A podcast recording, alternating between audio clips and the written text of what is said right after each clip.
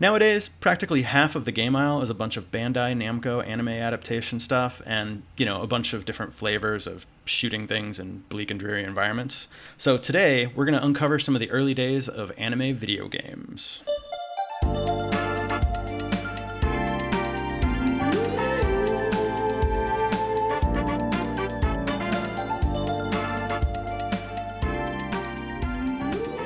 Hey everyone, welcome to Aging Otakus. I'm Jorge and I'm here with Eric. Um, and welcome to our, our first episode of kind of uh, trying trying some slightly different formats, uh, try, trying a few new things. Um, Eric, how uh, how are you doing today? I'm good, Jorge. How's it, how's it going for you? Uh, it's not not bad, not bad. Um, it's it's it's nice to get back on you know in front of the mic uh, and and refreshed with some of our, our cool ideas that uh, that we came up with uh, yeah, I'm, yeah. I'm eager to see how it goes. Uh, let me take umbrage with you though, because with that cold open, uh, I love Bandai Namco anime adaptations, and also I've started playing Tekken Seven again. Yeah. So yeah. Uh, you know, I'm kind of in the I'm kind of in Bamco's uh, you know, corner right now. You're you're, you're in Bamco's pocket. Yeah, I'm in the in the pocket of Big Bamco. You're on the you're on the take. Um, no, there's the there's gonna be of the Mishima Zaibatsu. any any unless unless stated otherwise, you know, um, we we're you can just assume a lot of what we're talking about is published by Bandai. I mean, the time period we're going for is going to be Bandai. Oh yeah, um, we're we're definitely yeah in that wheelhouse of Bandai and yeah, they're they're kind of um, they're the Disney of their country and industry. Basically, they own that's a good everything. That's a good parallel, actually. Have you seen um have you seen like what the people in the Bandai factories wear for like their uniforms? No, I I, I haven't. They're heard. in they're in uh, what's it called? Uh, Earth Space Defense Force uniforms. Like that's what they wear. That's that's their uniform. that is awesome. Like I don't know. Maybe I'm sure it's probably only for like the uh, the Gundam model section, but like uh-huh. as an employee, like your jumpsuit is sort of like that jumpsuit. I I think it would be hilarious if their uniforms came on like little plastic trees and they had to like snap, snap them off, off, like yeah. model, model kits every every morning, all their safety equipment. God. Like, oh, so what have uh what have you been getting into uh lately? Well, I mean, oh Jesus, uh, it's been a. I mean, obviously it's been a while, but um, one of the things I've been getting into for the last few weeks, um, I'm a big like film nerd. Uh, not not in the pretentious way, but I'm about to talk to talk about David Lynch for a while, so maybe in the pretentious way. Carly, yeah, Carly, Carly and I um, have started watching Twin Peaks because she's never seen it, and um, I I live for for season three. So I've been wanting to watch season three again, and so since she's never seen it, we're kind of going through the whole series. Um, we're about halfway through season two right now, and I'm just uh, you know, I'm just kind of explaining to her like how season two is going to pan out. And if you have you seen Twin Peaks? I I've started it and I've I mean I've absorbed a lot of it. I've I want to watch it someday, but I mm-hmm. I, I have not, and that is that is one of my TV um, secret shames. Okay, no no worries. I mean yeah, you know, nobody's perfect. Um, yeah, it's it's season two has a lot of like there's a lot of shit talking within the Twin Peaks community, like as in general, like people are like, "Oh, t- season one is so good and season two is just dog shit." But like, if you think about it, like season one is like eight episodes, and season two is like twenty two, and a mm. lot hmm. of like the sort of like lore that kind of revolves around the uh, the Twin Peaks universe that people love now. That's all shit from season two. So as, as I'm kind of seeing it, like I'm kind of looking at it with new eyes that I'm like, okay, season two actually isn't that bad, but I've kind of gotten to the point where I think David Lynch has left the production and all the weird shit and scrambling is just kind of gonna, about to happen. So maybe I'll come back with the next episode and say like, yeah, season two really is that bad. But as of where I'm at right now, season two is still very good. Season three, I think, is probably like the the greatest piece of television that's ever been made.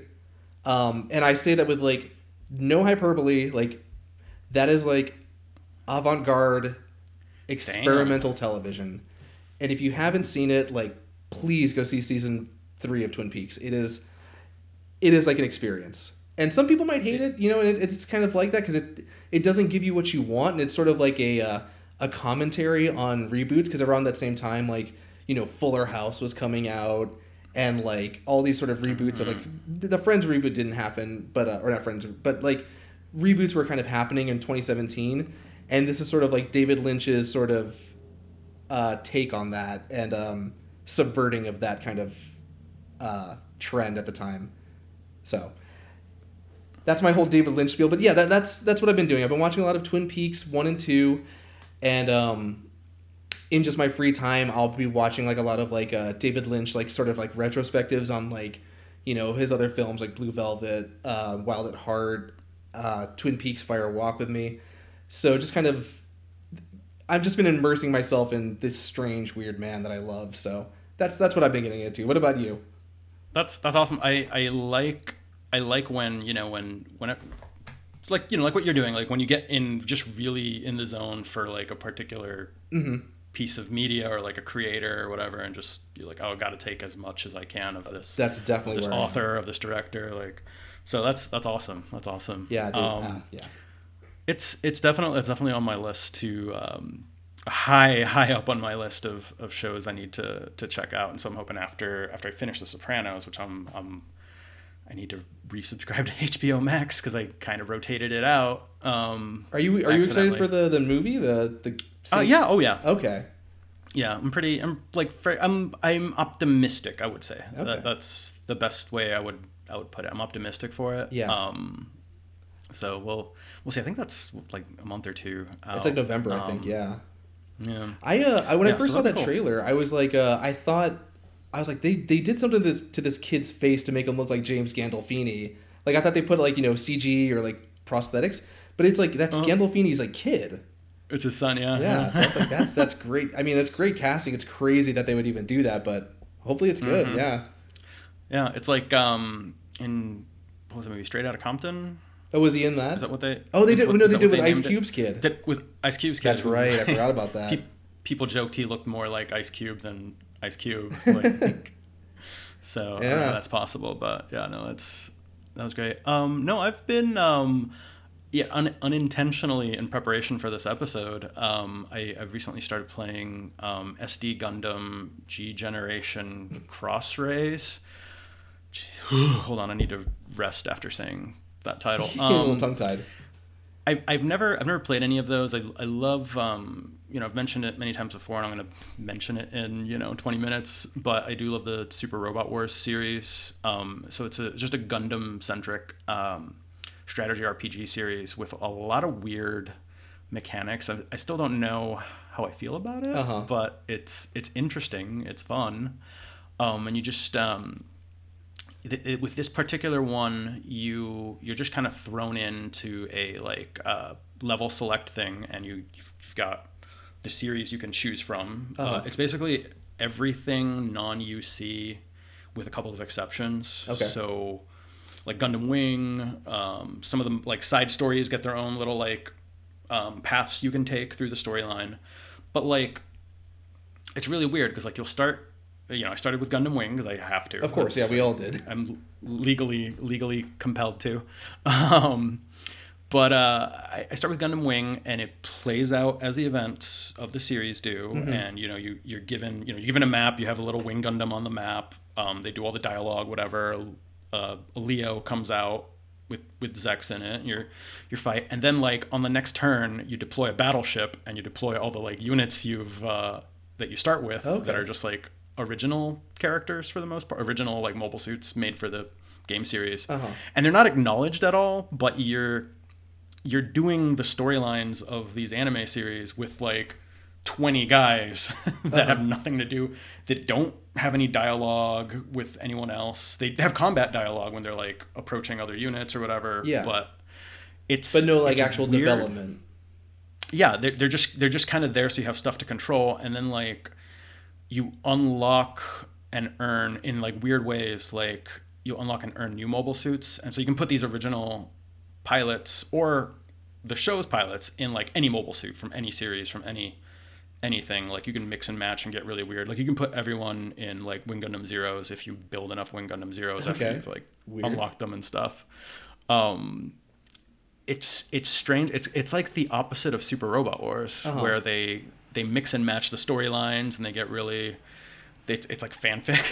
Yeah. Where, whereas with like G Generation so far that I've played it, it's just kind of like, oh, we're gonna do the storylines, and you, there's just you control all this other stuff, but just ignore that. We're just doing the anime storyline straight through. Uh-huh. So it's it's interesting. I Does it you know, I feel got like you're on Steam. rails at all? Like, is it sort of like, just in terms of the story Um, wise, like you're kind of just story story yeah because it's it's just the it's just the story from the anime and from Yeah. the, or the manga depending which which thing you're doing because I was, I was doing um gundam wing g unit ma- the G manga Unit. also Yeah. yeah you know with uh new type uh you know 50 cent 50 Um, Cent, Lloyd Banks. Yeah.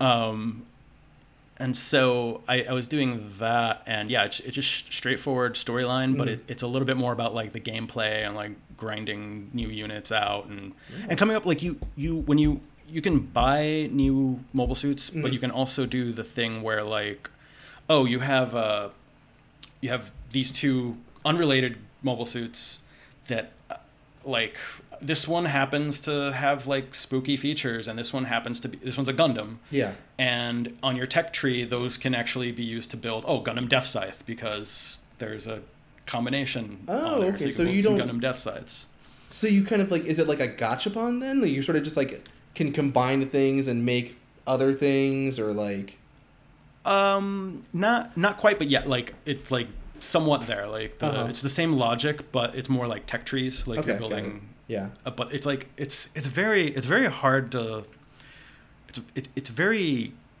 I feel like it's something you had to have played since the like Super Nintendo Uh-huh. to, to get everything because I there's some things where I'm just totally lost Uh-huh. and there's not a lot of guides out Yeah. so it's I don't know it's it's interesting Interesting. Uh, That is I'm gonna- interesting. I'm gonna put it at that Speaking and I of- built I, Oh, go ahead. I, I made uh you can make custom characters too and that's how you can fill out your your ranks uh, Uh-huh. early in the game and so of course I made a self-insert character and uh, a- what's it called? A Mary what I- Sue? yeah.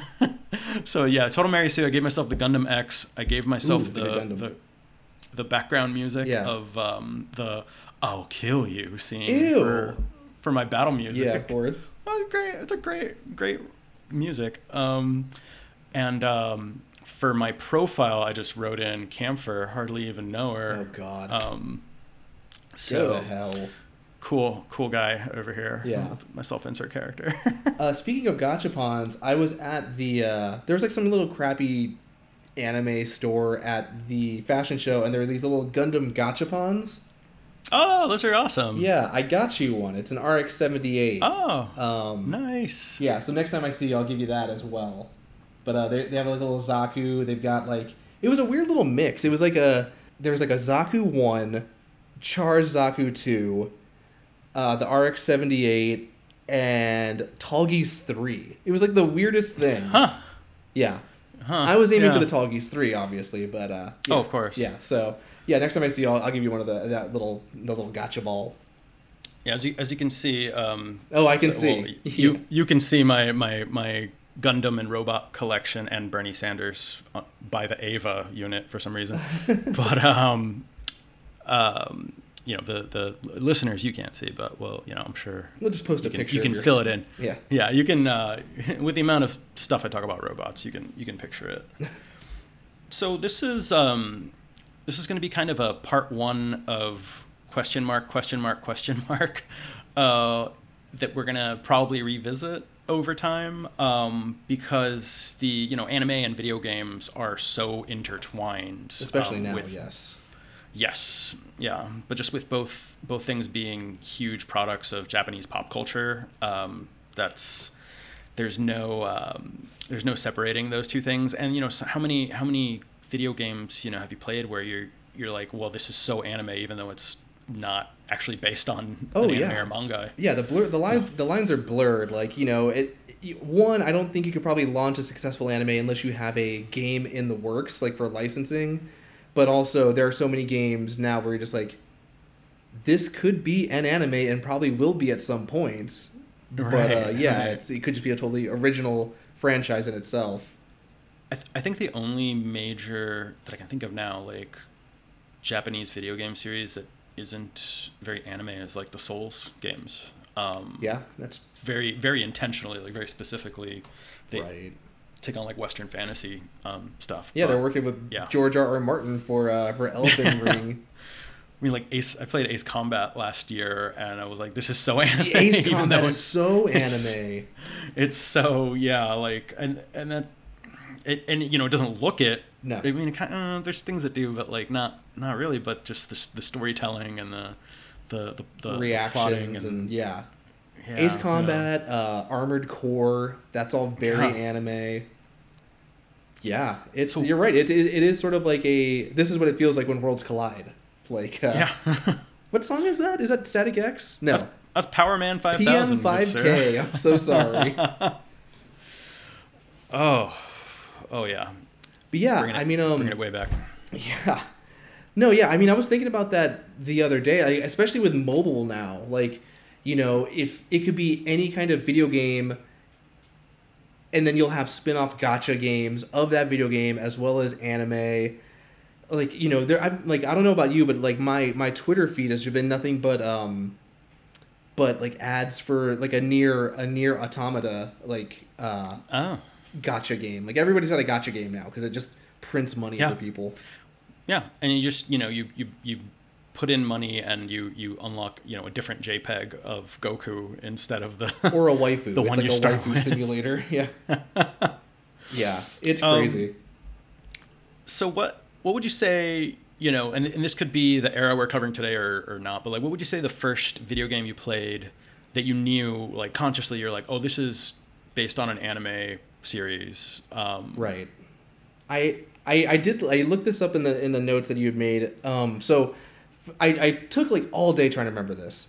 And because it's like it's such a weird thing because like when anime is such a big part of your life and you've been play- so are video games like the lines get blurred and I just you know it could be you know a Lupin the third game I found for the PS2 when I was like 16 but um I consciously remember do you remember okay so you're we're both Vegas kids so you know in Chinatown Plaza do you remember when there was an arcade at the Chinatown Plaza like main mall Yes. it was the Zen, Oh, it's called the. Zen Arcade. And oh wait, oh my god, that's a Husker Du reference. Holy shit. Huh. That's weird. It, I don't think I don't think the guy at Chinatown was a big Husker Du fan, but it was it was called the Zen Arcade. And they had like it was one of those games it was one of those arcades where you had uh like cards, sort of like a Dave and Buster's. Okay. Um, and that's how you pay, played the games because they were all grossly overpriced. Um, and I loved going to this arcade because they had a couple things. They had a life-size predator statue, and they had a I don't remember that, life-size. but that's awesome. Yeah, it was fucking cool. And they had a life-size like xenomorph statue. Um, but when you'd go inside, they'd have like these really shitty cabinets. that I think were just kind of like off-brand uh, Chinese ones, and um, there were games like you know the Jackie Chan fighting game, and um, the one that stood out the most that I would just pump money into was it was a Dragon Ball Z fighting game for the Super NES, and it wasn't even the official one because I, I looked up the sprites. It was um, it was a game called Dragon Ball Z Super Butoden One or Two, and it was really like really crappy sprites because it was like a Super NES ROM on just a cabinet, but um, that was the first game because I was probably like like nine or ten, and I was like, "This is Dragon Ball." I can tell because there's Goku's, you know, there's Goku, and that was the first game that I'd ever like encountered being like, "Oh, this is a game based on an anime that I I want to that I watch." So that was my first experience with a Dragon like a video game. Obviously, you know, we'll talk about it later. We've we've unbeknownst to us I've run into anime games, but that was the one I first realized was a video game based on an anime. So I think I think it's pretty great that your first known anime game experience was a Dragon Ball Z game. A shitty Dragon Ball Z game. Same same here. Okay. well, Dragon Dragon Ball GT um, Okay. final bout. Fuck yeah. Let's talk about that. On- Go on. Yeah, on the on the PS One, I had a I had a buddy with the PS One and the mod chip. Um, Oh, you didn't have an official one. We yes, so this was before it got an American release. Because it got an American release in like the I want to say like in the 2000s. I think it might have. You, you know what? Let, let me It stop you was, right there, um, pal. I'll tell you what happened. it got a, it got it got an early release. Right? I had the early pre- release. I Yes, had had an yes. American version, and it, it was very rare. I think it was like a, uh, like when I checked it in the early 2000s, it was worth like a hundred bucks because it was out of print. But I was in Michigan with my grandma, and I just saw it at a mall, and I was like, "Ooh, grandma's got money; she'll buy this for me." and I was like, "Grandma, this game is very hard to find. I want to, I want this very badly." And so she got me Dragon Ball GT, and boy, I regretted that because that game fucking sucks. It, yeah, truly, truly uh, living up to the GT brand. Um, but yeah, so so th- there was that. Um, yeah, on the PS on the PS One. So might, I'm pretty sure it was the Amer.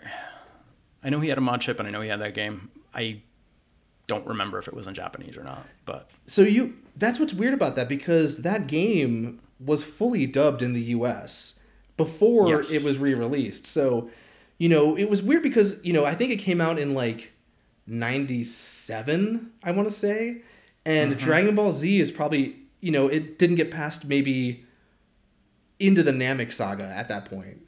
So was, you've got it was still in that rerun hell Yeah, where it was like the- the, that same crappy loop. 50, 60 episodes over and over Yeah. And so you've got like Super Saiyan 4 Goku, and none of us in the US knew who the fuck that was. Or Gogeta, or Super Baby. You know, like, you know, who the fuck is Baby Vegeta? You know, it's Like like, androids in this shit? What? yeah. And so when I was a kid, I was just like, I don't care. These are anime characters. That's all I want to play. Um, I used to play the fuck out of that game, and it's garbage. It's a garbage game. Did you ever? Ooh, you know what? Another it just hit me right now. Do you remember Tobal number one and Tobal number two? Uh, yes. One- like one had like a hundred characters or something stupid like that. I if couldn't I'm not tell you. I don't even remember. But it was it was the guy um Square Enix uh they they scalped not scalped what is the word they uh they poached this guy who uh who had created Virtua Fighter I think was it Virtua Fighter yes and they like sca- they poached him to make them a 3D fighter and they obviously was Square Enix, so they were like, "We'll just throw tons of money at you, and we've got Akira Toriyama on retainer, and he'll just draw characters for you." Um, that was a game that I would see at the mall, at like you know the warehouse or like Babbage's, and I'd be like, "What is this game? This looks like Dragon Ball, but it's not." And I used to just you know look which, at that which makes me wonder. It makes me wonder if um, you know Dragon Quest slash Dragon Warrior, Uh-huh. if they had embraced the original art a lot sooner, because that was Akira Toriyama also. Like, Oh, it was, wasn't would it? They have, yeah, would they have been able to catch some of that Dragon Ball craze in the in the '90s if they had just used the the same box art? I mean, I think I think the whichever one came out on PlayStation One had Akira Toriyama art, but the earlier ones definitely just had some like generic fantasy. I yeah for the U.S. stuff. in the U.S. boxes at least. I know that Yeah. they they kind of when Dragon Warrior or Dragon Quest was it Dragon Quest Dragon Warrior It was yeah, they changed it to Quest again. Like they changed it to Quest for the American audiences, like in the late '90s or something like that. Dragon Quest or Dragon Warrior Ten was a PS2 game that I remember they were just like it's got art from Akira Toriyama and they that's it was like a PS2 game where I think it kind of got bigger in the US. And obviously it's still not as big in the US as like a Final Fantasy, but um yeah, I remember that was one of the ones they kind of pushed where they were like, yeah, this is art from Akira Toriyama. It's the guy. It's your guy. um yeah, man. I another thing I remember and I'm sorry to keep going on tangents. I would just look at like you ever I mean you're probably like me. You you did you read a lot of like Wizard magazine when you were a kid? Uh, yes, absolutely. I would look at like because it was Wizard magazine was still not every all these magazines were all very niche. So it's like you were small enough to get like a full page ad for this just this random comic book shop in California, or like random import shops would just take up whole pages, and I would just look at like import shops pictures of like just anime that I've never seen before, and I would just stare at it for hours. Or just be like a list. It would just Yeah. straight up be like a, Yeah. a catalog. An ad would just be like, "Here's our items that we have for sale. Exactly. Just call the one eight hundred number." I used to get comics that way. Like I would, I'd ask my mom, like, "Can we buy like, you know, these comics?" Like, and you'd wait that can six to eight weeks to get your shit. Like, Yeah. oh yeah. god, we are ancient. Different times. Different times. So, you know, you've you, you- as you've just stated yourself uh, earlier today, like you you know your games, you know your anime. What do you think the first anime based video game was. Well, Jorge, I know in the notes you said don't open this tab, and I didn't. Okay. but I think that we kind of read the same articles, so I'm gonna assume it's a Lupin the Third video game Absolutely. for the Atari, I believe it was. It Wasn't the- was it was an arcade game, but it, it does look like it's very Atari esque in its graphics, very primitive. You know, the um, we're, we're speaking like Nintendo era privilege here of not having to deal with like using our imaginations for uh, Not for this much, shit. But yeah. not, but I mean, it kind of I mean, it gives that same vibe of the like, and I'm sorry to say this, like the ET Kind of, Atari yeah. game or like that that really crappy Pac-Man. I'm sure I'm sure it's a lovely game. I mean, it, it's a really simple. Um, here, and I'm Well, the, the layout looks like um, if the viewer or the listeners could imagine, like the um, do you remember in Super Mario Brothers one where you'd have to just do the, the or the Super Mario Brothers three where you just battle each other, and you just have to Yes, battle yes, for yes. the. It's just like a a flat grid, sort of like akin to like Pac Man, but it was just more like fleshed out. Um, and you would just kind of go around and as your little little yellow character with no detail on it, and just kind of collect money bags and stuff. and there's a very like primitive chiptune version of the Lupin the Third team theme Ooh, that on sounds loop the whole time. Like Yeah. it's it's really uh, it's pretty rough. Um, but yeah, and then you're trying to avoid getting caught by Zenigata. yeah yeah it's it's it's fun it's it's it's very rough it's very primitive um but it's fun and so like from there so this is this is kind of like hard to believe with how entwined you know like japan and gaming consoles have have been in just the the world you know in the popular consciousness but um in in this era like consoles weren't really big in, In Japan, Japan, yeah. The Famic. I mean, the Famicom had to be out for like a little while before it really it really caught on, as opposed to in the U.S. where we had like Atari, ColecoVision, like all the various, uh, you know, Pong, of course, Yeah.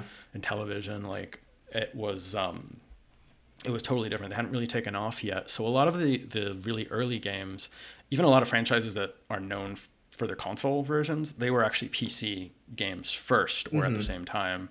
Um, so with um, with a lot of these early games, like uh, for instance, Gundam. This we're gonna be we're gonna be mentioning Gundam a lot here because this Gundam has been something that's like synonymous with its merchandising for forever. Oh yeah. Um, it had uh, like two really early uh, 1980s uh, games that came out. Like the first one was a Space Invaders clone, very you know same sort of thing, really primitive graphics, one color backdrop, like very stick figure esque pixelated figures zipping around. It's like a Space Invaders clone that you just you're avoiding the Zaku's and shooting them down. yeah.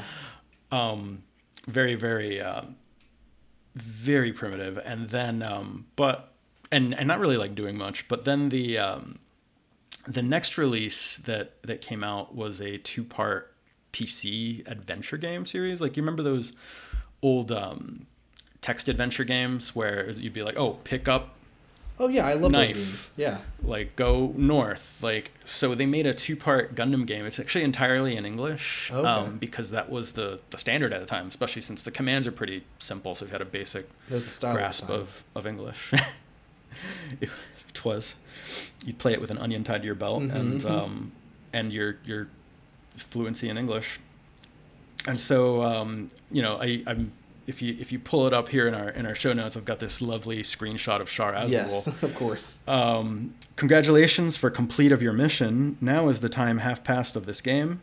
If you want to continue to play, press return key. And this looks like Um, somebody just drew Char in like MS Paint. Yeah, yeah. It's it's in it, it follows the storyline Yeah. pretty closely. They, were, they planned a third uh, in it, and they never got around to it. But it just um, it just follows the storyline of the of the anime series, and you just if you if you already know what happens, then you you're pretty well prepared for it. Mhm. Um, it's kind of a predecessor to something we're gonna we're gonna mention a little a little further along of like the the different like FMV style games where yeah like the best the best strategy is just having watched the anime beforehand. True. Yeah. And then um, shortly shortly after then, I, I thought this one was kind of trash, but um, I, I I had actually played this back in my like download every emulator because I'm a poor college student Uh-huh. um, days. But um, Mobile Suit Gundam Z- or Mobile Suit Zeta Gundam Hot Scramble, which sounds like a dish you'd order at Denny's. That does. Um, yeah, the egg and I. it's a gr- great, great cross promotion uh, there. Um, so this was a this was a Famicom game, and it mixes um, the, these like first person sections where you're flying to the level in space or like Uh-huh. in a colony or whatever, and you're shooting down like Hyzax as uh, as the Zeta Gundam, hmm and then you when you arrive, then you do a platform section of the level. Okay. And so it's it's kind of novel, kind of interesting Yeah. but it, it, it kind of um, it's it's not very good and it No. just it's the same it's the the first um, opening theme on loop is the whole background music Yeah. Well, you don't, you don't really have like a whole dedicated sound chip at the time. Yeah. so yeah not not a great start for that franchise but i mean i, I think we could safely say they'll, they'll redeem themselves a little later Mhm. um, and also of note like I, I thought this was kind of interesting considering how things would turn out hmm But um, actually, right before that Zeta Gundam game, there was a Macross uh, Ooh. Famicom game, and it was a collaboration between Bandai and Namco. Oh, really? And it's it sold so poorly that they they decided not to vowed never to, to work together ever again. So moving moving on a little a little further in the decade, this was kind of a, a interesting trend. Did you um, did you ever play uh, Dragon's Lair or Space Ace or any of those? Yes, I, I played Dragon's games? Lair. Uh, I, I remember there was like a um, there was a bar I used to go to that had a Dragon's Lair game in it, like on the Air Force Base. Um, I was a kid going to bars because it was the '90s, so who cares? But it was like a bar and grill, and so yeah, I would just and I would just be like, "How do you play this game? You're just pressing You left look, you or look right." 21. Yeah, yeah, yeah. Of course. Yeah, no, it was like yeah, those those Dragon's Lair games are just sort of like visual novels, essentially, or it's a, it's a choose your own adventure arcade game. But um, yeah, with with like a, a strong like reflex um, Oh, yeah. element because like you you have a tiny window. split second, It's, yeah. it's yeah But the art is all just gorgeous and great, perfectly animated. yeah Very the, horny. the um yes yeah Dra- Dragon's Lair is the fantasy one. Space Ace is the sci-fi one. But you're um, still the same white guy, and it's, still the same white girl you're saving. yeah. Somehow Yeah. they they they just had one set of designs for everything, and um, yeah, I've I've played I played Dragon's Lair last year. Um, m- you know, most recently. Did you played it at home, or And you played it out somewhere? I, I played it at the um, there's a there's a barcade here in Vegas Uh-huh. um, called Player One. Was it player one? Oh, okay, yeah, it's the one downtown. Yeah, Yeah. yeah, yeah, So it's it's um I I played it there and yeah, it's still I mean my reflexes are shit, but Uh-huh. um Well, you're Yeah, getting so older, Jorge. You're you're an older Yeah. man. I'm slowing down. I you know I I need I need games that use the wisdom that I've amassed over the years and not Not the physical tenacity. Yeah. And so um, the um, there there were a handful of anime based games that used this this format that came out in the 80s, which makes sense. Like you have a studio already making animation, like why Mhm. not have them churn out some stuff for the for the side merchandising? So one um, one of the first ones I ran into was uh, it was by Data East, who made a bunch of like fighting games and beat 'em ups and and and such. Um, it's called Bega's Battle, uh, based on the anime Harmageddon Genma Taisen. Not, I've heard Um, neither of those. called Bega, last of the Earth Warriors.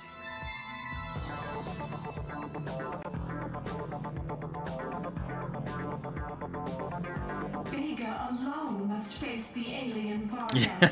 who has carved it's a path of it's it looks insane. Like Uh-huh. it's a it's a almost like a Galaga clone with like decent graphics for 1983. Mm-hmm. mean, they, they, it looks it looks almost like 16-bit era. Oh, like- okay. Think like like Zero Wing or something like that. Yeah. Like that that level of graphics. Um, and so it's a it, you know this was a these are called laserdisc games because they they use a laserdisc which is like an early DVD.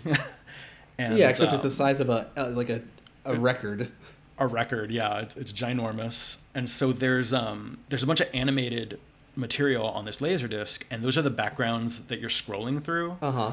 on the uh, in the game so it's like pretty novel application of of using video um, in that and so there were there were um, the graphics were or rather the animation was taken from that Harmageddon series Mhm. and you play uh, you play this character named Bega, and you're shooting down aliens that are trying to take take over the Earth, Was basically. it is it And- Lou Bega?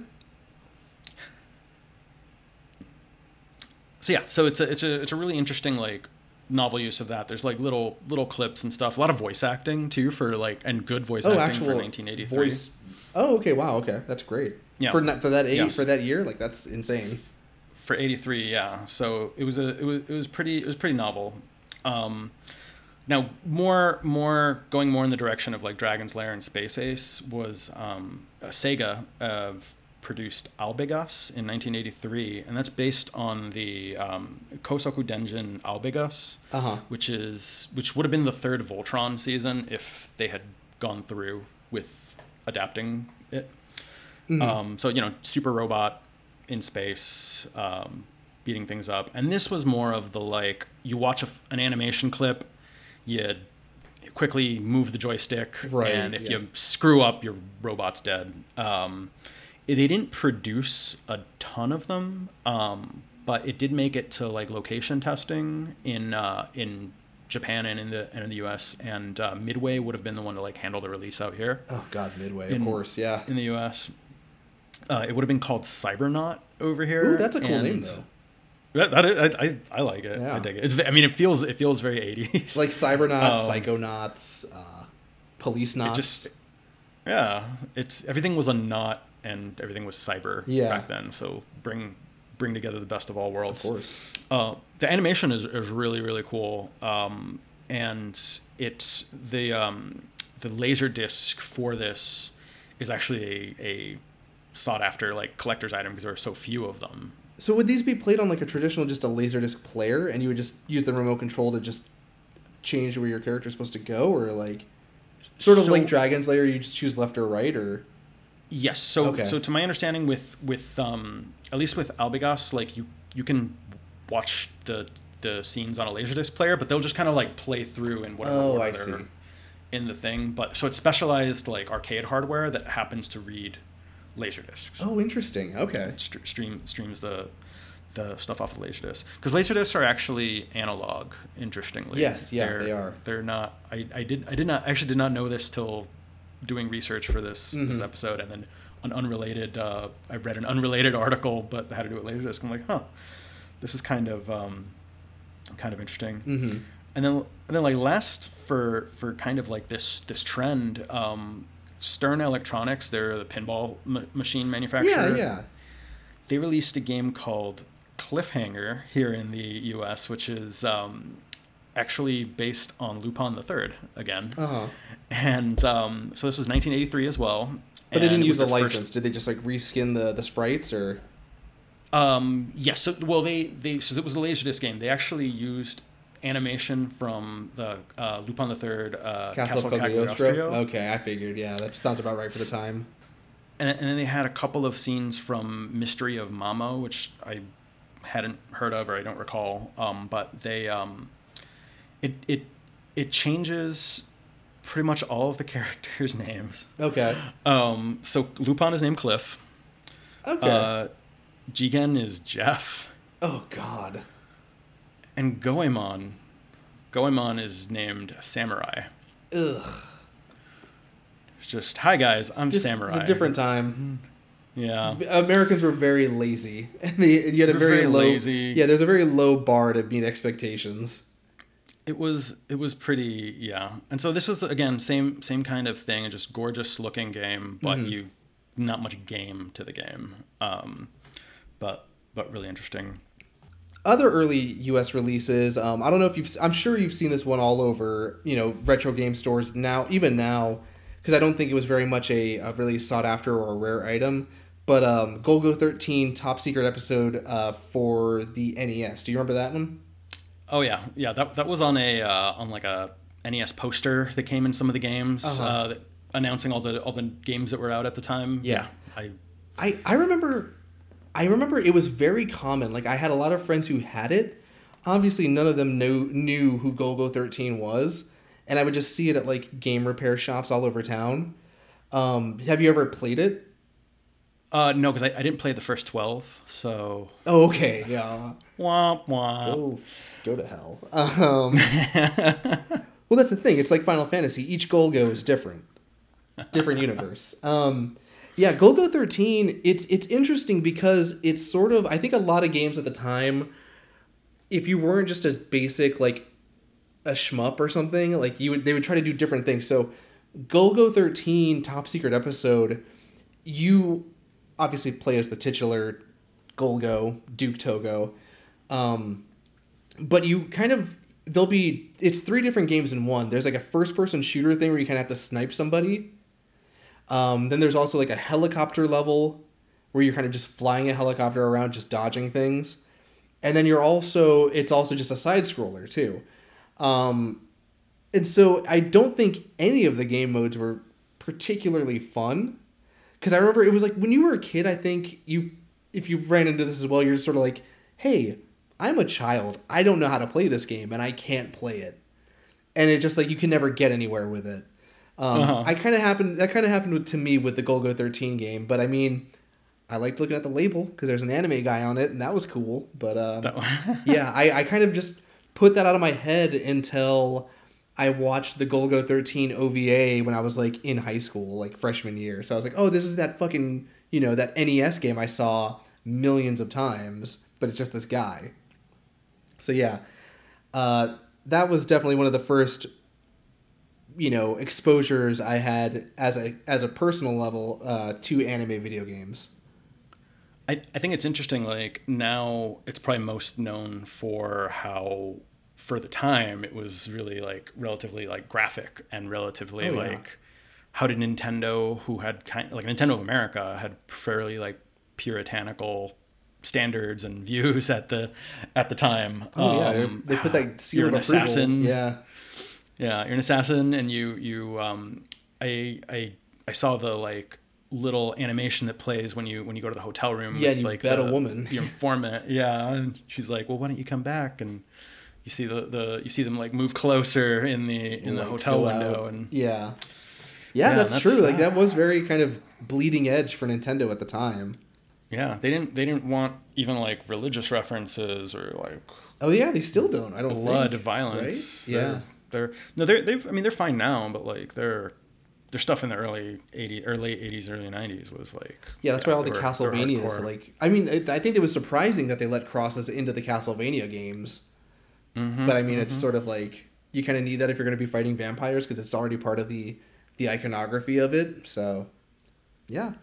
Uh, did you ever play a game called Dragon Ball Shenlong's Mystery, or Dragon Um, Power in the U.S. as it was known? N- I I have not, um, but I I heard of it, you know, pretty early on when I was when I was getting obsessed with Dragon Ball stuff. And I was like, oh shit, this was this existed. Like what? Yeah, it's just sort of like is it, it it's sort of like a side-scrolling beat 'em up, isn't it? Like I think it's like a 2D just sort of walk one direction of the screen. Like it, I don't think they ever really did the whole uh, Zelda kind of format until like the the Dragon Ball Game Boy Advance games. Yeah, yeah. So it's it's fairly. I think I think it there's side scrolling parts and then like free roaming ish parts, but you're still it is still just like a really basic like beat 'em up. I think like they- the, that Kung Fu game was based on what that became. Like I think I heard I think that there's some kind of crossover between the NES Kung Fu game and the Dragon Ball game. I could be So- totally wrong on that. We we we we can well we might be thinking of two different games too because there there is no I'm thinking of something else but um but yes like the the it's very they're they're kind of like similar like little like really basic like beat 'em ups Yeah. and what they uh, what they did to our boy Goku here is they they kind of like buzzed his hair down and gave oh, that's him a, a right. headband. He's got like a little bowl cut or something. yeah, because he, he's he's um they they changed him into like the Monkey King that Goku's based on, like the mythological character. Ooh. um, sidebar. Have you seen the trailers for that new Monkey King game? that looks awesome. Oh my god, it looks That- so good. That looks intense. uh, yeah. PS PS5, right? PS5, PC, yeah, I think. Yeah. Yeah, so that that was kind of uh, it was kind of an interesting little nook in in Dragon Ball history 'cause it was like, oh shit, like we, we you know you, when you We think of Dragon Ball, Dragon like, Ball wow, we, game, yeah. we got it so late compared to to when it came out, and then you're like, oh no, but they there was also this like game that came out around the same time, so I Right. just didn't know it. Yeah, that's crazy. I mean, I'm surprised though. I mean, I would like to see him like kind of re-release that as sort of just like a hey on a virtual console or Steam or something for like a dollar. Yeah. You know, play the Yeah, original, yeah. the first American Dragon Ball game. You could definitely do that, I think. Oh, yeah, oh yeah. Well, and you know, knowing that Bandai owns all this stuff, Of course, like, yeah. and will forever. Now, Jorge, can you tell me what Puss in Boots Pero's Great Adventure is? So, you know, when you're watching like a Toei animation film, you know that little cat dude Oh, at the yeah. beginning Is that the him? logo. That's so it, he, he had a movie in like the 70s or Okay. something that he became he became their mascot, and so um, he got his own game. Uh, you know, he's based on like the Puss in Boots fairy tale, and he got his own Banderas, game. yeah. and we yeah. and um we uh you know here here in North America like we got we got a version of it and just like a cute little character platformer Okay. switch up different weapons and like Yeah. take on the different bosses but I mean it's, it's cute um I just thought it was notable cuz like yeah you see this you see this character in the logo for one of the like Forever, major- yeah. I've I've never Yeah. put that together. I I never gave it much thought. I'm like, oh, they just they there's a cute cat Yeah, that they same here. like. Okay, cool. And yeah, that was uh we got that in the in the 1980s. Now, I'm familiar with Kinnikuman, um, you know, Ultimate Muscle. I didn't know that there was a, a, a game. I mean, it makes sense because, you know, you've got Fire Team Pro Wrestling and things like that in Japan. Like, Japan loves pro wrestling and pro wrestling games. So there was a Kinnikuman tag team match, M U S C L E Muscle. Right, right. So so that that's, that's the American title. is tag team match M U S C L E. Um, I thought this was kind of fun because it was it was a case of like, kind of like with Dragon Power, where the, there's no connection to the anime Uh-huh. otherwise, other than than its source material. But um, I thought this was kind of funny. Like the character lists are pretty much identical. Like they rename a couple of the characters. I think Kinnikuman Man gets renamed to Muscle Man, just That's translated fine, yeah, basically Yeah. but they they replaced um prepare yourself for this one all right so there's a character brocken jr Okay. and his finishing move is called the nazi gas attack Yikes. No! So- Jorge, for for the american market you can't do that. for the american market they replace him with geronimo with the apache war cry No! You can't move. do that either. different time doesn't make it Holy right shit. Don't let Twitter know. That's insane. different time yeah Jesus Yeah. Christ. So it, but this is, you know, the irony though being that like this is also very true to the spirit of pro wrestling of the era, which is incredibly Oh, yeah. Oh, and of filled with stereotypes and Just crazy, like Ugh. non like zero imagination heel work where it's just I'm not from here. You know? ah boo. yeah, exactly. He doesn't look like us. Yeah, that's crazy. Ugh. Yeah. So fun fun fact. I hope I've I've made and or ruined uh, a couple people's days here. well, okay, so I mean, I've, I've seen your notes. I've, I've got a couple of uh, games that I had brought as well. Um, obviously, we touched on Golgo 13. Have you ever heard of a game called Saint Seiya Ougon Densetsu Kanketsu Hen?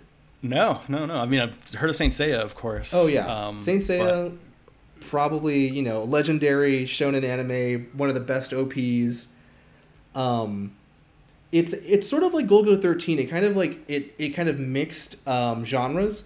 So it kind of starts off as a traditional like side-scrolling beat 'em up as one of the you know um, Caballeros de Zodiac. Oh, um, and Hell yeah. yeah, so you kind of go in a side-scrolling beat 'em up fashion, but then it would transition to like a an RPG once you actually like ran into certain enemies. So you kind of take over. Like, you ever play the, Mm. old, the old Fantasy Stars? Yeah, yeah. It sort of like looks at that sort of like thing. That angle. Yeah, that angle it's from kind the of back. behind. Exactly. Yeah. Yeah. so it would kind of it would kind of have those battle segments, but also you're kind of dealing with a platformer as well. I, I know that both of the game modes were not good from the articles that I've read on it. Um, you know, just game design at the time is kind of poor. Um, there was It's, al- it's interesting how many of these like cross genre, you know, they, they cram like several genres in and then they're not really good at any of them. I think it, I think it's probably what it is. It's like you've got a license for something that you can probably get people to buy just based on the license alone, and you might as well just try to throw in whatever you can that'll get as many people. Like so, if you got people that are side you like side scrollers, this game's got side scrolling in it. If you like RPGs, you got RPGs in it. You know, it's sort of you know try to reach the broadest audience possible. And I think that's where you kind of get that lazy game design because you don't really zero in on anything specific. You're just kind of casting a wide net. Um, did you ever play a, a soccer game called Tecmo Cup? I, I think I played the football, but not Tecmo the, uh, football, the hell yeah, football. that shit, Yeah, yeah, That's I don't think. I've I ever that. played soccer. Yeah, they, on, uh, they had a NES. soccer game in like the late '80s. Um, it was in the U.S. just Tecmo Soccer, um, but in Japan it was a uh, a game based on the long-running soccer anime called Captain Tsubasa. Have you ever heard of that? Ah, yeah, yeah, Yeah, yeah. So it's just it's Captain Tsubasa, but they just kind of changed all the sprites to be you know Phil Gordon or you know Player Two.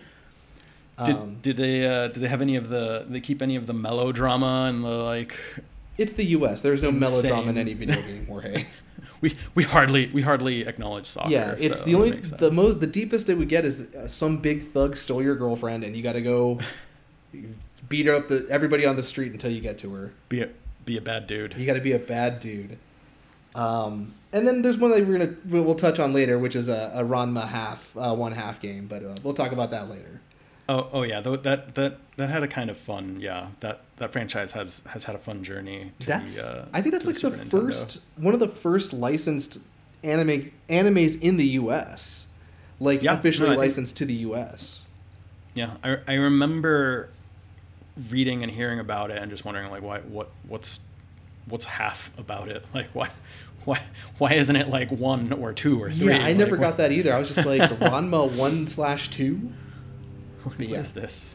Um, obviously, the big, the big, uh, the big fish in the shonen pond at the time was uh, Hokuto no Ken, uh, Fist of the North Star, and I see here that we've got we've had not only one but three North American releases for that franchise. Do you want to go into a little bit about that, or?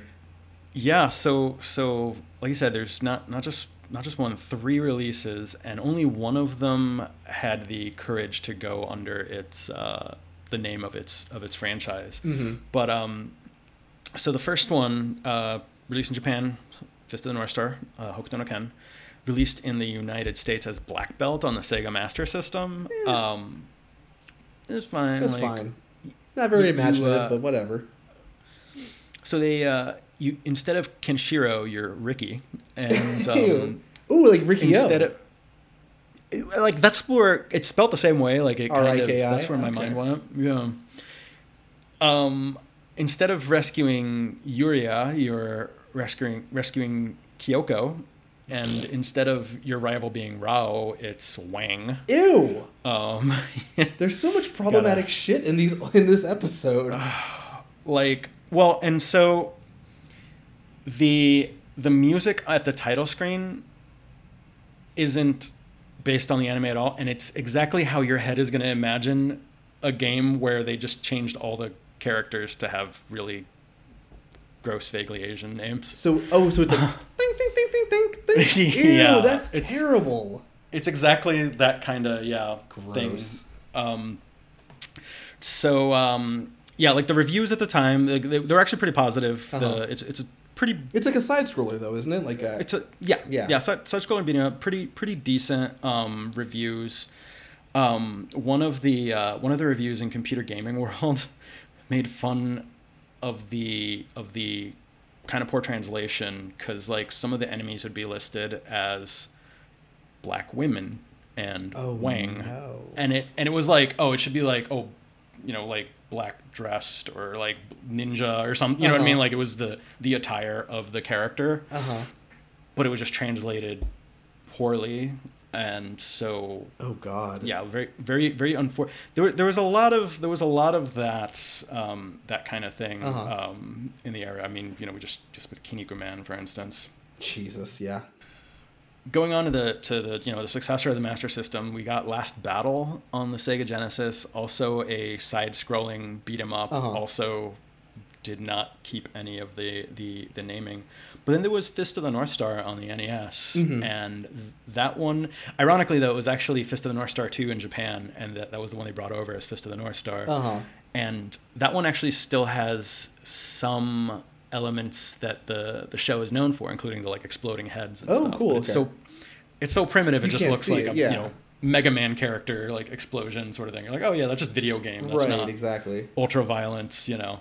And there's no like gushing of blood or whatever. It's just little like sparks that Yeah. like, sprites fly out, you know, and Mhm. kaboom.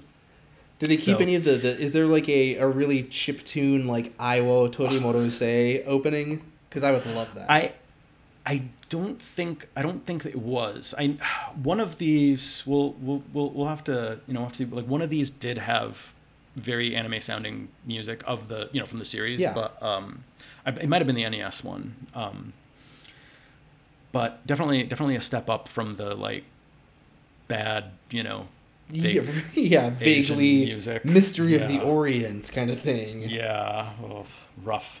Yeah. I can say that I'm Asian. It's okay. um, so, Eric, as as you know, and as I've um, as I've mentioned many times in this podcast, I'm a big fan of this series, um, Super Robot Wars, and it's, yeah, you talk um, about it every fucking episode. Almost, I, I will I will force the discussion in in somehow. You should just have like a Um, segment, like a, a Jorge's Super Robot Corner. look at look at let me talk about a toy robot for half an hour. Let me show and tell. Um so super robot wars is um, it's actually one of the longest running uh, licensed franchises um, in, in gaming history. So it, it was first released in 1991 in april of 1991 Okay. and the super robot wars 2 came out in december of 91 so it was a really fast turnaround Oh, for wow, the yeah. for the sequel. And I, I hadn't I didn't really know this, but it was actually a spin-off of a previous series called Compati Hero, which was um, a crossover between like Gundam, Ultraman, and Kamen Rider, and they're all like an SD. You've got my attention. and yeah, it was all they're all SD. It was like a little more cutesier Yeah. and like child, you know, like like basic younger children. But um, Super Robot Wars kept the SD art style Mhm. but it was more of a for convenience because you don't have to worry about like scale when everything's super deformed. Right, you don't of have to worry that like Yeah. oh this Gundam is so much shorter than this battleship or Yeah. whatever. Um, and the first one was as a uh, the first Super Robot Wars was a crossover between uh, Gundam the Gundam series, the Mazinger Z series, and Getter Robo, and those three have appeared in pretty much every release since then. Um, the whole reason they were able to do this is, you know, as we've been saying a lot here, um, so Banpresto, which is a division of Bandai, they already had all the licensing rights for these franchises, and they're like, well, we might as well make our own thing out of it. And um, they've they've these games have appeared on like almost every major console since then. That's crazy. It, it even X like even Xbox like Really? Wii, There's like 10 Xboxes uh, in Japan. GameCube. Yeah, it, it, it, it was on. I think it was 360 got um, Super Robot Wars XO or something like that. It was Uh-huh. some Huh. something.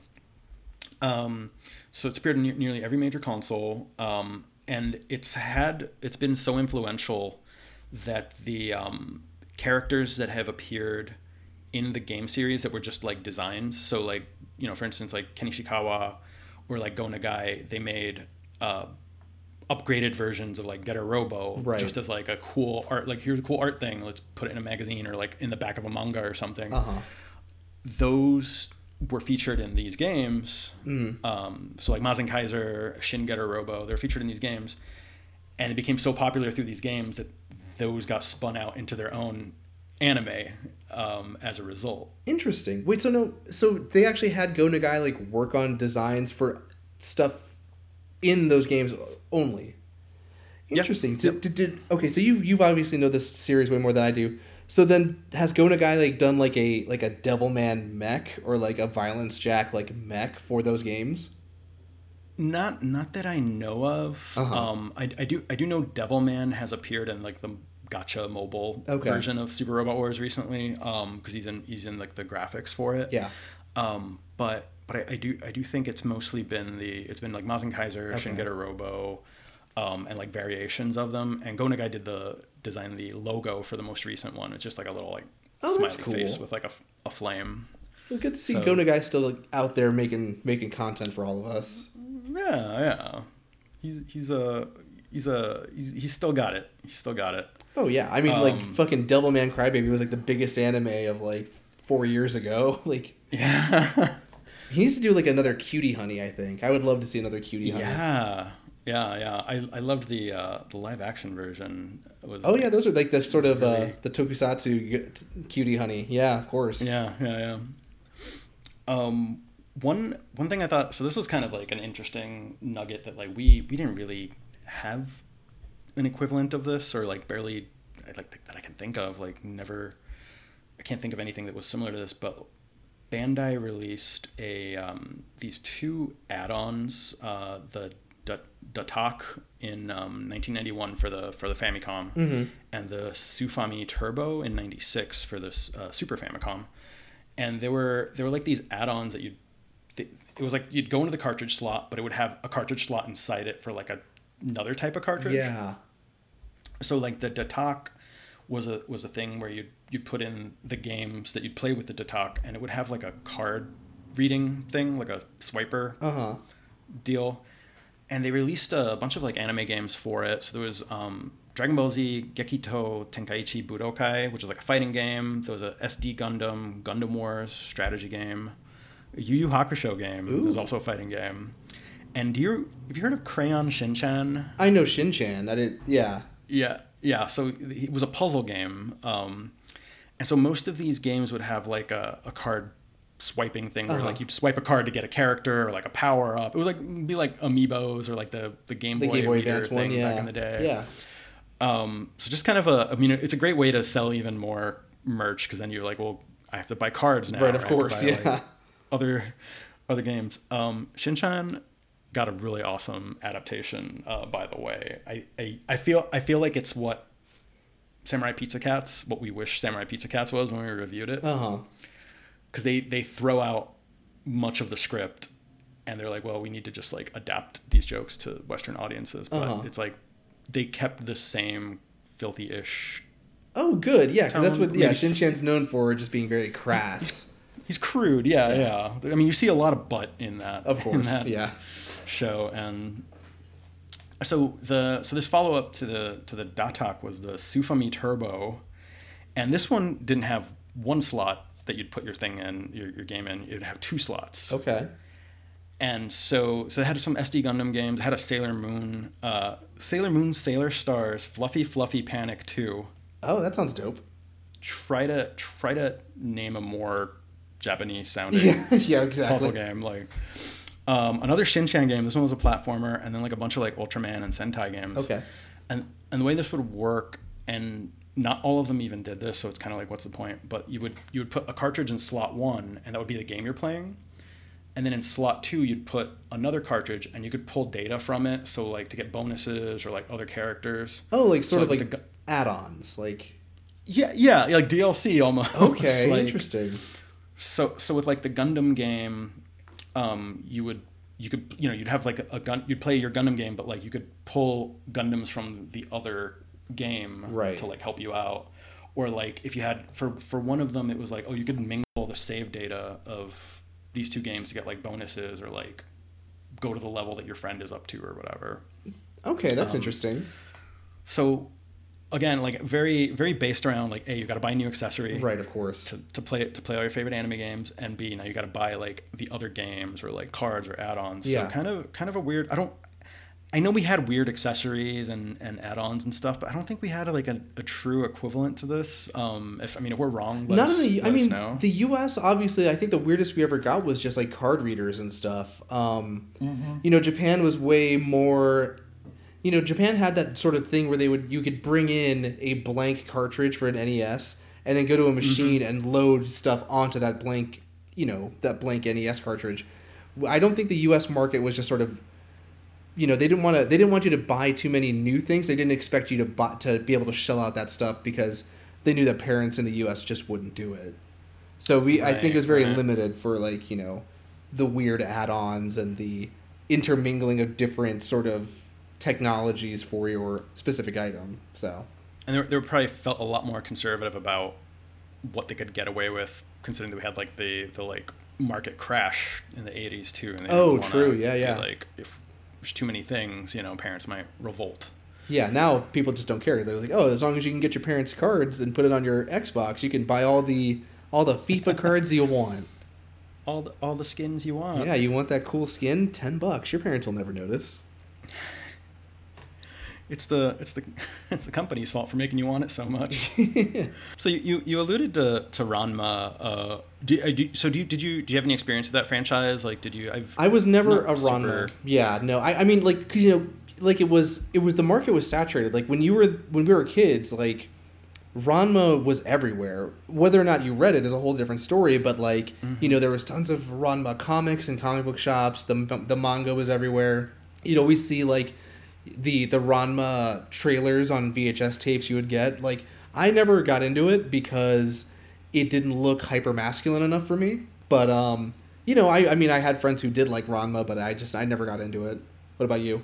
Yeah, same same um, same here. Like I, ha- I had a friend who had a lot of the series on like CDRs, just Mhm. a ton of like episodes. 'cause I think that was like a longer a longer series. So, but you know, same like it was very um, it was everywhere. Yeah. and yeah, it was it was just very like what why is this part half? Is this like a prequel? Is this a thing? And not realizing it had to do with the the main characters uh, like transformative power. Oh yeah, that's a whole thing too. curse- like the it, U.S. or whatever, right? Yeah, conservative sensibilities at the time would not allow for a person who could transfer genders whenever they sneezed. Like, Yeah, yeah. So it, it was a it was an interesting. Um, it was interesting that that was chosen, Right. to, be like a blitz of uh, like a marketing blitz.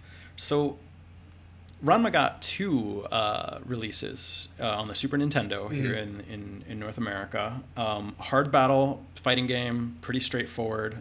Translated, released. You Mhm. know, not not not much, um, but and and you, you'll see you'll see this this uh, comparison chart in our notes here. Um, they're they released a game called Street Combat, Yes. and that was a Ranma game where they changed all of the graphics. Um, they made the two versions of Ranma is, are this guy called Steven in like weird future battle armor. With, yeah, like, he looks like Captain glasses. Commando, kind of. He, yeah, yeah, yeah. And the gra- like the best thing is like the graphics got worse. Like they redrew all the Well, graphics. of course they did. Yeah, like you're and they gonna look terrible. Yeah. Well, you still have to keep all the same hitboxes, but you have to try to Yeah. turn this little, you know, this little kid into a giant robot. It's gonna look like And shit. Yeah. Everything looks terrible. Yeah. Um, we have like yeah, so like this weird like mohawk mullet dude. It looks like yeah, yeah, it's a mullet. It's a mullet for sure. uh, you have the like I don't know. I don't know any of these characters, so I'm I'm gonna be describing what they look like. Yeah. As someone with zero context, you have this like karate grandpa who gets turned into like like DJ with like two hair spikes. Uh, with, with he's got the Tekken uh the the Tekken guy Heihachi hair. Mishima, Uh, sir. Heihachi, yeah, Tekken guy. Elder statesman of the Mishima Zaibatsu. You have a you have a, a gymnast. You have Kodachi here. She's a gymnast looking lady.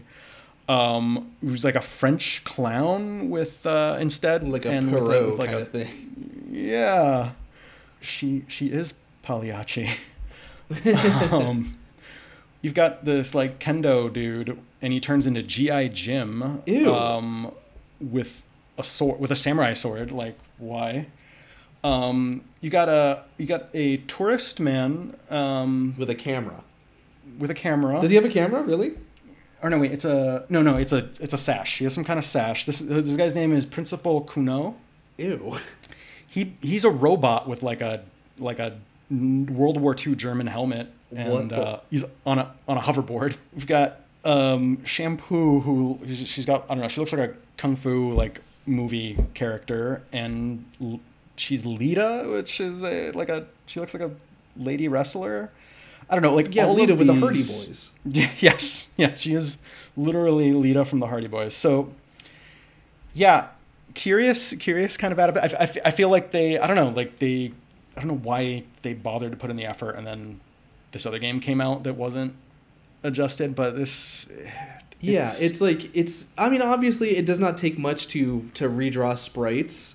You know, you still have a base game. You just hire some little shitty team to just draw sprites for you. Yeah, I mean, I guess it would make sense, and you just try to make it as appealing to a U.S. audience as possible. I mean, GI Jim. Uh, Yeah, I don't know what that is, like, but I want to play it. He's, he's got a samurai sword, so you got your weebs and you got your like Murica, like Uh huh. yeah, These colors don't best run. of both worlds. Yeah, you got you got the guys who buy Toyotas and you got the guys who hate buying Toyotas. So It's a fine car. moving on to like the mid '90s. I mean, this is when we start getting the CD consoles, 32-bit era. Um, But also just thing. stuff And, like, blatantly, just like like this is an anime game because I think Yes. the U.S. is sort of warming up to that. we're we're we're starting to catch on to that, and a lot of um, like the graphics start getting like really good. They start looking more and more like Yeah. like anime, Especially with the Super like, NES, yeah. for sure. approximations. Yeah, you got like And Chrono then- Trigger, like Oh yeah, Ab- like gorgeous, gorgeous, gorgeous. Um, which like so you know it, it- as we're as we're getting into like the the 32-bit era, then we get stuff like the voice acting. right. We get the FMV Yeah. video that's actually taken from the from the series and stuff.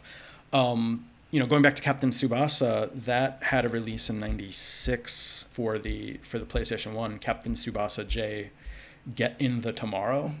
Yeah, just it's Gendo Akari. Uh, get in the tomorrow, Tsubasa. Get in the Tomorrow. and um, and so this was also you know a soccer game, of course, but it had like a story mode. mm-hmm. um, animated clips in between to like tell the story and that, that follows the the storyline of the show and and this is what you know what, why I was asking earlier but there you get like special moves that are based on the the series like Uh-huh. crazy soccer kicks and like crazy ways to for the goalie to catch the ball Yeah, of course, yeah. stuff like that like that that's like impossible It's so shonen um, shit, yeah. yeah, yeah, like the power of friendship Uh-huh. and believing in yourself. Um, so so yeah, like a lot of um, and then and then stuff like Super Robot Wars, like they started getting the actual voice actors to not not just like pulling clips, but they'd get the voice actors in the studio to record new lines. Mm-hmm. Um, they would um, they would they, they they were trying to get this stuff to feel as close to like being Like authentic. in the anime Yeah. over in the arcades and like you know a, f- a far cry like much a lot better than those like laserdisc uh, era games um, i thought the uh, the sailor moon arcade game was really good did you ever did you ever play this I, I think I played a ROM of it. I've never I've never seen a cabinet anywhere that had it. I I saw a cabinet in Jersey like the year the year I lived in I went moved back to Jersey in, in high school. Um, it was it was Sega published here, Uh-huh. um, but I it, it was uh, like you know full voice acting. Um, they brought back all of the all the voice actors from the anime. Um, Naoko Takeuchi, the creator of Sailor Moon, like she was involved in the production, like Mhm. supervised everything would be cool and consistent. Um, really, really fun beat 'em up. I mean, it's, you know, these are all basic. Like beat 'em ups are always really basic, and they're meant to drain your quarters. Yeah, of course. But for for the genre, like pretty decent. Graphics are wonderful. They look for the era like they look as close as you could probably get to pulling stuff from the anime. Yeah, of course. I feel like. And I always thought it was fun that like um, so like Tuxedo Mask is a like if you if you um, you get to certain parts of the level like he'll show up and you just throw a rose down and you could pick that up as like a health boost. That's it. He wouldn't even And like it- wasn't even like an assist where he just like clears the screen. and it would it would just make me think of that you know that meme that's like my work here is done. Uh-huh. it's like you you haven't done anything. Goodbye. He just leaves. Flies. God. you just it's it's like it's exactly that um so so yeah like uh very cool i i do recommend uh trying that out like if you're you know if you're into like old school arcade emulation Oh, totally. Yeah. um and then the other the other one i thought was like very gorgeous again like working within its limitations as close as you could get to the the anime um gundam wing endless duel Mhm. uh super nintendo or super famicom 1996 absolute banger of a soundtrack So is that the is that the 2D fighter? mm-hmm Because I think So that the came out in the Wing- U.S. Is this that's uh, is that unless that's Gundam Battle Assault? So so that was the that was Gundam Battle Assault. Um, that that the Gundam Battle Assault series came out in the U.S. Yeah. But you you did you did um you did catch on to something maybe like the Mighty Morphin Power Rangers fighting game is the same engine is this. It's their, Oh, I, I that game did that game come out in the U.S.? I think it did. Yes, yes, yes. Because it was because it was Power Rangers. It wasn't. It was uh, strictly a Power Rangers game. not Okay. like Super Sentai. So they, um, I believe Power Rangers came first, and they refined it into Gundam Wing Endless Duel. Oh, Absolutely, That like, game great kicks gameplay. ass. Yeah. It, it's it feels like really ahead of its time because like I, I obviously played it well after it came out Mhm. on an emulator, and I was doing stuff like more like modern fighting games, you know, like trying to do like dash dashes and like air Like dashes cancels and like, stuff. Yeah. and stuff like that, and it and it like works, and I'm like, oh, when did this game come out? Oh, 96. Like, crap, Interesting. like that's I mean, that's about the same time because I mean, like, uh, I think what Alpha or Zero came out in like '95, that sounds. and that right, they yeah. kind of still had like that's where you, you got more refined. Like they were no longer just you know Street Fighter Two kind of Right, type of right. yeah. You actually had like air blocks and stuff like that. Interesting. I'm surprised that yeah, like that kind of you know not really stemming from a uh, a game company that focused on fighters like Capcom or something that they would still kind of have Mhm. such refined gameplay. Yeah, and I believe so. This was it was Bandai published. I believe it was Natsume. Um, Oh, okay. developed it. Yeah. and yeah, again, not known. I mean, what they're they're kind. Of, it's like They're in for like Harvest Moon, yeah, yeah. or like And- and then- Sequoiden. Is it Sequoiden? So I think yeah, were they? Yeah, I don't know. That might be Natsume. I don't know. Um, so yeah, great, great game. Um, highly recommend you you track that one down. Definitely, Um, Another so another interesting one. Have you heard of a Bandai Playdia? No, never. So it was a weird like attempt at Bandai releasing their own console. Oh, okay. It's a system. It's a system, Uh-huh. yeah. So it's it's it's it's this weird, and it's and it's very. It's a, I looked it up. It's this like colorful like blue box with very colorful buttons and all that. Uh huh. um, and it was it was definitely targeted at like a younger audience. Yeah. And oddly enough, it was released a few months before Bandai and Apple collaborated on the Pippin system, which like also This thing is ugly. failed. Yeah, yeah. It, it screams children's toy. Yeah. like if, if you if the listeners like if you remember like the um like the the Leaf computers like when you were like a kid's laptop, it looks like this. It's just like Yeah. it's a it's a it looks like a Dreamcast. If the top half was blue, bottom half was green, and all the buttons were like yellow and primary colors. Ugh. yeah. It, it, it, it looks like a fake console that you Yeah. give a child to like play, or like a dog toy version of a console. That's true. something. Yeah, totally. a chew toy shaped shaped like a console.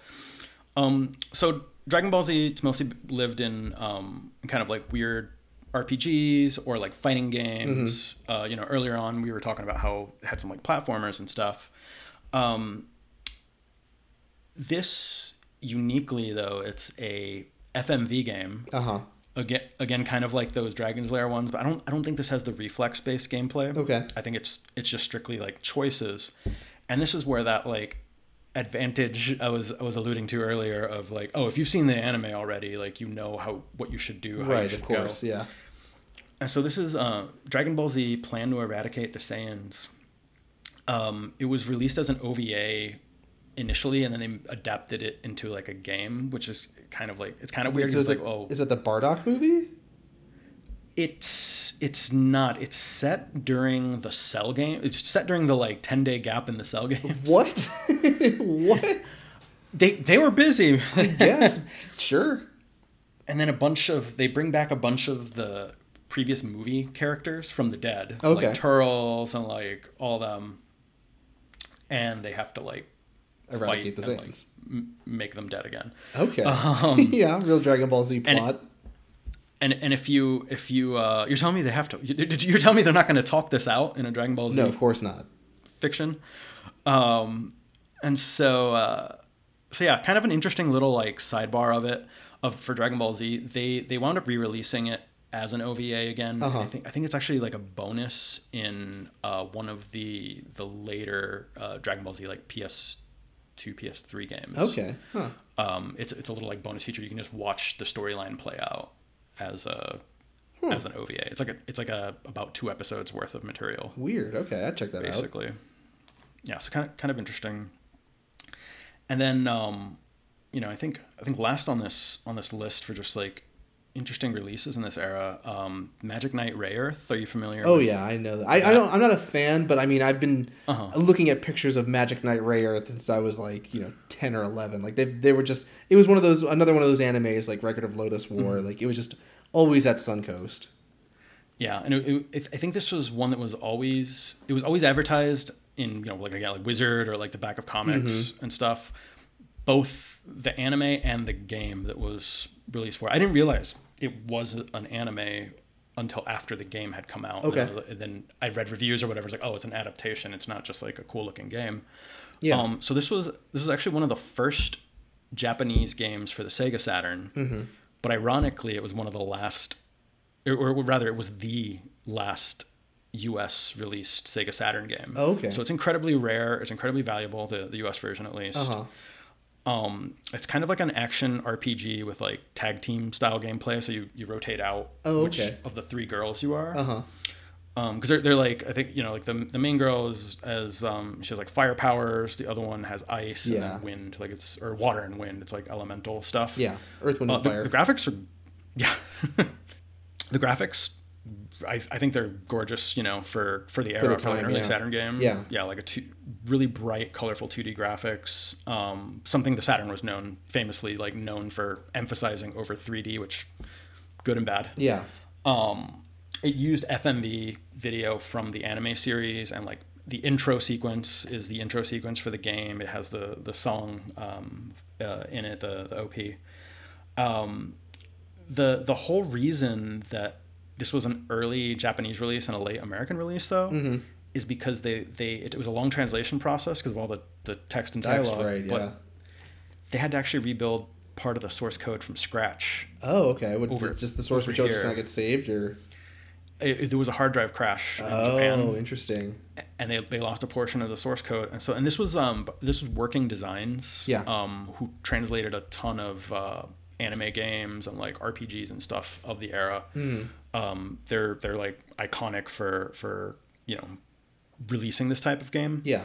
Um, and they decided though to this was kind of neat. Like they wanted they wanted it to appeal to collectors. So each um, there's three release or three CD designs for the game. One for each of the girls. Okay. Of the, of the heroines of the game. Yeah. So on top of the fact that it's like rare and valuable, there's three versions like floating out there Oh, for the okay. game too.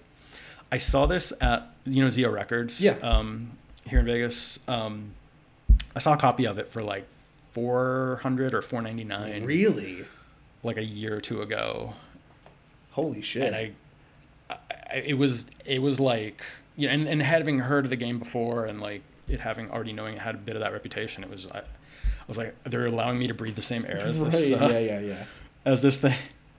Are they charging me to look at it? Oh, jeez. Um, it has like a holographic, like or not like what's the like the shiny Holofoil? Like, yeah, Yeah. It, was really cool. Like it was really cool looking. Okay. But, but yeah, so like that that was kind of like a bookend for for that era. And I mean, I know we didn't really get into PlayStation in this episode because I feel like that's its own. Yeah, I, I definitely think there's there's so much anime in the PS1, PS2, or uh, Gen Five. I think that is like there's just so much in there that we could definitely like make that a whole episode. Mm-hmm. Um, especially because there's so much like, you know, that's when anime blew up in the U.S. and everybody was just hungry for it. So, you know, the importing was way way more lax than it was before that. Um, Mhm. And there'd just be way too much for us to cover for the for the day's episodes. Um, I had a question for you before we kind of wrapped up, though. So, do you have a favorite anime game? Like, regardless of what generation, like, is there a game that you kind of played the most that is a, a game that you're like, ooh, I like this anime and I like this game? So so discounting you know my obsession with Super Yeah, Robot don't say Wars, Super um, Robot Wars. but but unsurprisingly, um, I'm gonna I would have to say, and this is on the this is for the PS2, Uh-huh. um, Mobile Suit Gundam, Gundam versus Zeta Gundam, Okay. Which was the sequel. You might have heard of Federation versus Zeon. Yes. Um, which but the, these kind of became the like Gundam versus Gundam Extreme versus Right. like all those weird, which they got like crazy and like faster and Uh-huh. added a bunch of mechanics. But um, Gundam versus Zeta Gundam, I played the hell out of. Um, mainly because you you there's a story mode with a timeline, and if you take like if you save certain characters or if you kill certain characters that are like really hard, it'll branch and it'll become different. Oh, like, it'll Be like oh, like Amuro, you know, hypothet- I I don't know if this was one or not, but I do know that the it results in this. But like oh shit, like Amuro dies, branch, bunch of stuff happens. Oh shit, now Char is in the Gundam and it's painted red and Oh, cool. But, but he's against the zombies. Yeah, but he's yeah. not really with the Federation. Like so you have the, like all these like cool branches um, that can that can happen in the game. But it's just a fun like action like borderline arena fighter. I was gonna say, yeah. Did it have that sort, Sort of, of like. Zone of the Enders kind of play style where you're kind of, you know, behind the the pilot, like a third person Mhm. behind the? Okay. Mm-hmm. Mm-hmm. So yeah, I, I played the hell out of that. Um, and then oh, maybe like Dragon Ball Z Budokai Three. Yeah. I believe also on PS2. Yes, it was. And I know we would, my friends and I would spend hours just doing the like teleport behind each other counter. like it's just like, huh, huh, Sorry, huh, kid. huh, Nothing huh. personal. Wait, so like, yeah, that that was like, I remember Budokai Three was like that was where they're like, hey, we're gonna just throw in every Dragon Ball Z character, even that fucking farmer guy that just tries to, you know, fight Raditz at the beginning. Like, it's just like everybody you can imagine is in that game. Yeah. Yeah. Because I mean, that was like the first. Yeah, like that was the first Dragon. Like that's when like Dragon Ball Z popularity was at like a critical mass, where you know you've got everybody's watched it. It's like it's sort of synonymous with the word anime itself, and it was just like Mhm, this love letter to you know to fans. it, it was it was you know it was like the gate a or like the gateway anime for for so many people Yeah. and so like this this was the like culmination of all that Uh-huh. um all in one place Yeah. Uh, Uh, how about how about yours? Uh what was your so fave? my favorite anime game um you know my favorite anime of the 2000s for most of my life is uh hajime no ippo. So uh, there were two hajime no ippo games both for the ps2 i think there no actually i think one was a ps1 game then they had a couple ps2 games. Um, in the us it was licensed as victorious boxers um, it was based off of like it uses the same engine as an actual Japanese boxing game, which would use like actual fighters, um, but they kind of just animate it. So um, it was very interesting. It was like a third-person boxing game where you know, based on the anime, like say for instance, there was a guy who was like really fast. What he can kind of do is like that guy can like slow down time. And so the game was very broken because you had these guys who could just stop time and guys who could not stop time. Um, but me and my buddy Francis would just play it for hours on end, and it would just like it was so fun because it was like very like ragdoll physics, and you would just watch somebody just get fucked up. Oh, Because there was a guy I like who had like a uh, he had a special move where it was called the shotgun, but he would just punch you like you know uh, Kenshiro would punch essentially. and if you were you, you had a guy who was countering him um, in slow motion and you were good enough you could just dodge every single you know, punch that was coming at you. And it would it would give you these real kind of like anime moments. Um, Oh, okay okay. and yeah victorious boxers it was very rare. I think it was published by like i want to say infogrames or like oh no it was xseed um, in the us it was very limited run um, i remember when i worked at gamestop i was like telling my boss i was like hey order this game i know we're probably gonna get like three copies like i want a copy of this game um, I don't know if I still have it somewhere, but yeah, if you ever have a PS2 and you feel like you know you want to watch some anime shit, like Hajime no Ippo Victorious Boxers for the PS2 is is a gem. And that was yeah, that's that's one of my Interesting. That- favorite games. i feel i feel like that series has had so many names Yeah, here in the, in Yeah. the West, right? That was Fighting Fighting Spirit, Spirit, in the U.S. Yeah, Yeah. Yeah, no, I, I love and you know, like speaking to, to Budokai three, also like those those games where you you can you can bring in friends who like even if they don't know the anime or like the characters or whatever, you can just have those like fun anime moments and you're just Yeah. like, Oh shit, like you know, dodging and blasting each other and yeah, just Shotgun dumb fun. punching. Yeah, exactly. Yeah, it's just it's just- stupid it's just- fun. yeah. Which isn't that what video games should be about, really, truly. Yeah. Um, so Jorge, I mean, that, I think that kind of wraps up our episode for the for the week. Um, you know, I'd like to kind of get viewers, um, input and see what we want maybe want to do next. I know that you and I were kind of throwing around some ideas, you know, like isekai, um, things of that nature. Uh, so yeah, you know, if the viewers want to or the listeners want to chime in on social media, you know, you can find us at Aging Otakus on Twitter. Um, we are also at Aging Otakus on Instagram. Um, you know, if you want to reach out to us directly, uh, Jorge, where can they find you? So I'm on Twitter at list of heckles. Um, so yeah, go ahead and, and follow me, and I, I'm I'm usually um, following up on whatever crazy you know wrestling event is uh, is happening, or you know whatever I'm watching at the time, um, anime wise or or otherwise, or playing at the time. Nice. Yeah, uh, if you want to follow me, uh, my name is Chambray, like the fabric, underscore Papi, like dad in Spanish. Um, I am now back to being a public account. I'm no longer uh, blocked because I don't give a shit if my job finds out about all the, the leftist and pro union stuff I post on Twitter. So, and it's Labor Day. So Happy Labor Day. happy Labor Day, Jorge. That's uh, that's our episode for this week. If you want to reach out, uh, you can also reach out to us by email. We are at agingotakus at gmail.com. Uh, please leave us a review on iTunes or follow us on Spotify. We are on both of those. And um, yeah, I guess that's pretty much it. Uh, Jorge, do you have anything else you want to reach into, or Um, yeah, if um, you know, if you if you felt that there's a game that maybe we we neglected or that you're just a big fan of and maybe people haven't really heard of, let us you know let us know. You've you you have your ways of uh, of reaching us, and um, yeah, let us know let us know what you think. You know, with with this episode and with future ones, like what you think of our new new formats, our new uh, uh, uh, shaking things up a bit. yeah, let us know if you And, hate um, it, or you know, yeah. let us know if you love it. You know, it doesn't doesn't Yeah. matter to us. If you want to be a pedant about you know something we probably got wrong on today's episode, also let us know. You know, we want that engagement. Are we mispronouncing things? Are we pronouncing things too well? We're like a couple of baka gaijins, so yeah, I wouldn't be surprised. But um, baka. yeah. So yeah, uh, I'd say that's pretty much our episode for this week. Uh, tune in next time, and uh, I guess we'll see you later. Bye.